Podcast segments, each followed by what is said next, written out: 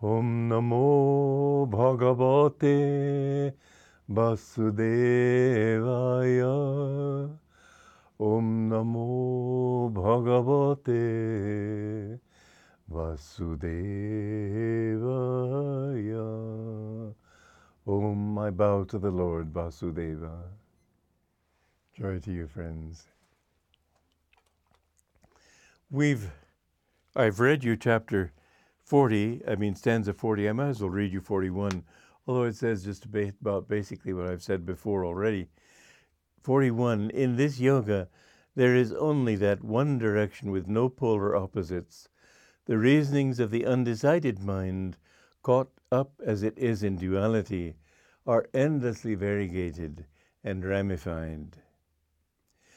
42. O Partha, Arjuna, fixity in the state of samadhi, or oneness with God, cannot be theirs who cling to personal power and sense pleasures. Those whose discrimination is blunted by the specious promises of teachers who, ignorant themselves, promise heaven as man's highest reward, imagine that nothing higher exists. Well, this is the teaching that we've got to go beyond this, this thought that many people they think, well, I I'd rather just climb a small peak. I don't want to go all the way to the top of Mount Everest, and so they climb a little peak of truth, and they think, well, I've got what I want. Sooner or later, they will find that they aren't yet happy. There is something in the soul that keeps pushing you onward and onward. Ramakrishna had a beautiful image on that, in which he said that a huntsman who went into the forest to get wood met somebody coming out of the forest and said, If you go a little farther, you'll find silver. And the huntsman thought, Well, that might be good. So he went in and found a lot of silver, and he brought that out and uh, was able to get a good house and a good uh, uh, clothes for his wife and different things like that. And he did this for a while, and somebody coming from deeper in the forest said, Well, that's not enough. If you go in deeper, you'll find gold. So the hunter went in farther, the woodsman went in farther, and he found heaps of gold. And so things were even better for him. And they kept saying, well, then you'll find, you'll go deeper, you'll find rubies. And he found it was so. And finally, you'll find diamonds. And so the search for truth is never satisfactory until, as Yogananda said, you don't, there's no end to evolution, but you go on until you achieve endlessness. Endlessness means you become everything and you know everything.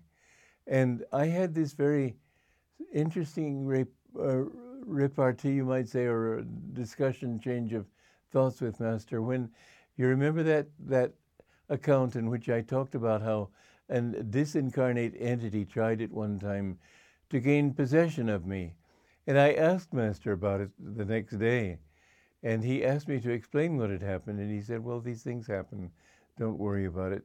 And I was surprised because I had called to him and I had thought, Well, then obviously he would know, so I hadn't thought I needed to say anything. And I said, Sir, didn't you didn't you know?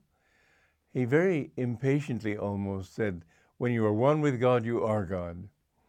That's all he said. How do you put that together? He didn't know and he did know. But of course he knew. He didn't talk about it outwardly.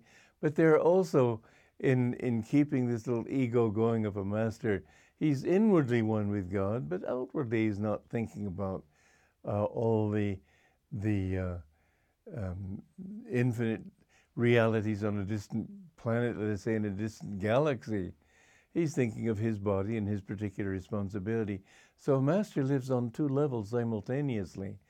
And on the human level, he was asking me, but inwardly, it was my contact with his soul that responded. There was a very interesting story of a woman, a disciple of a guru, who decided to go and see her guru. And uh, she came to a, a, river that was in space, and she was so determined to go across that she went into the water, but the water was too strong, and it started to take her away, and she was in danger of drowning when suddenly her guru appeared before her and took her hand and led her across to the other side. And uh, when she looked for him, she couldn't find him. But when she finally reached him at his ashram, she thanked him for saving her life. You know, he didn't know about it. He said, uh, what, what do you mean? What are you talking about? And so it is that my, my guru would have known instantly, but on the path of invol- evolvement spiritually, the soul knows things that the ego doesn't know. In the case of my guru, he did know, but in the case of a less fully enlightened person, he might not know, but the soul would know. Many times I've found that I will tell people things in dreams that I have meant to tell them, but I, I haven't had the time or the opportunity to tell them. And they tell me, Well, you told me this in a dream. I didn't know about going to them in a dream, but they had that dream. This has happened on quite a few times to the point where I know that there's got to be some truth in it, that my soul knows things that my ego doesn't know and does things that my ego doesn't do. We must understand, therefore, that even in our ordinary egoic and unenlightened state where we don't meditate and are just living for pleasures, there is within us the potential for understanding everything. When Yogananda was the headmaster of the first school he founded in near or in Ranchi, Bihar, it was Bihar at that time. There he had a pet deer, and this deer um, one time became very ill, and uh, it died. And Master was praying for the deer. It hadn't died yet, but Master was praying for the deer to be able to live because it was very dear to him as a human being. And the deer appeared to him in a dream and said, Let me go, you're holding me back from my evolution. I'm ready to go on from this body to another body and to keep evolving. And so Master let the deer go mentally, and the deer in its physical form came and, and uh, uh, collapsed at his feet as if kneeling at his feet. But the soul knows everything, even of that deer. It knew that it needed to evolve. It needed to, uh, the vehicle through which it was expressing in this world needed to grow to the point where it became completely self conscious. And so some people think, well, I'm perfect, so what does it matter what I do? But there is a level of truth within them, but the mafioso doesn't know that level. The uh, butcher doesn't know that level. People who are living in uh, immersed and drowned in Maya don't know that level. God in, in them, the God within them does know it, but they don't know it.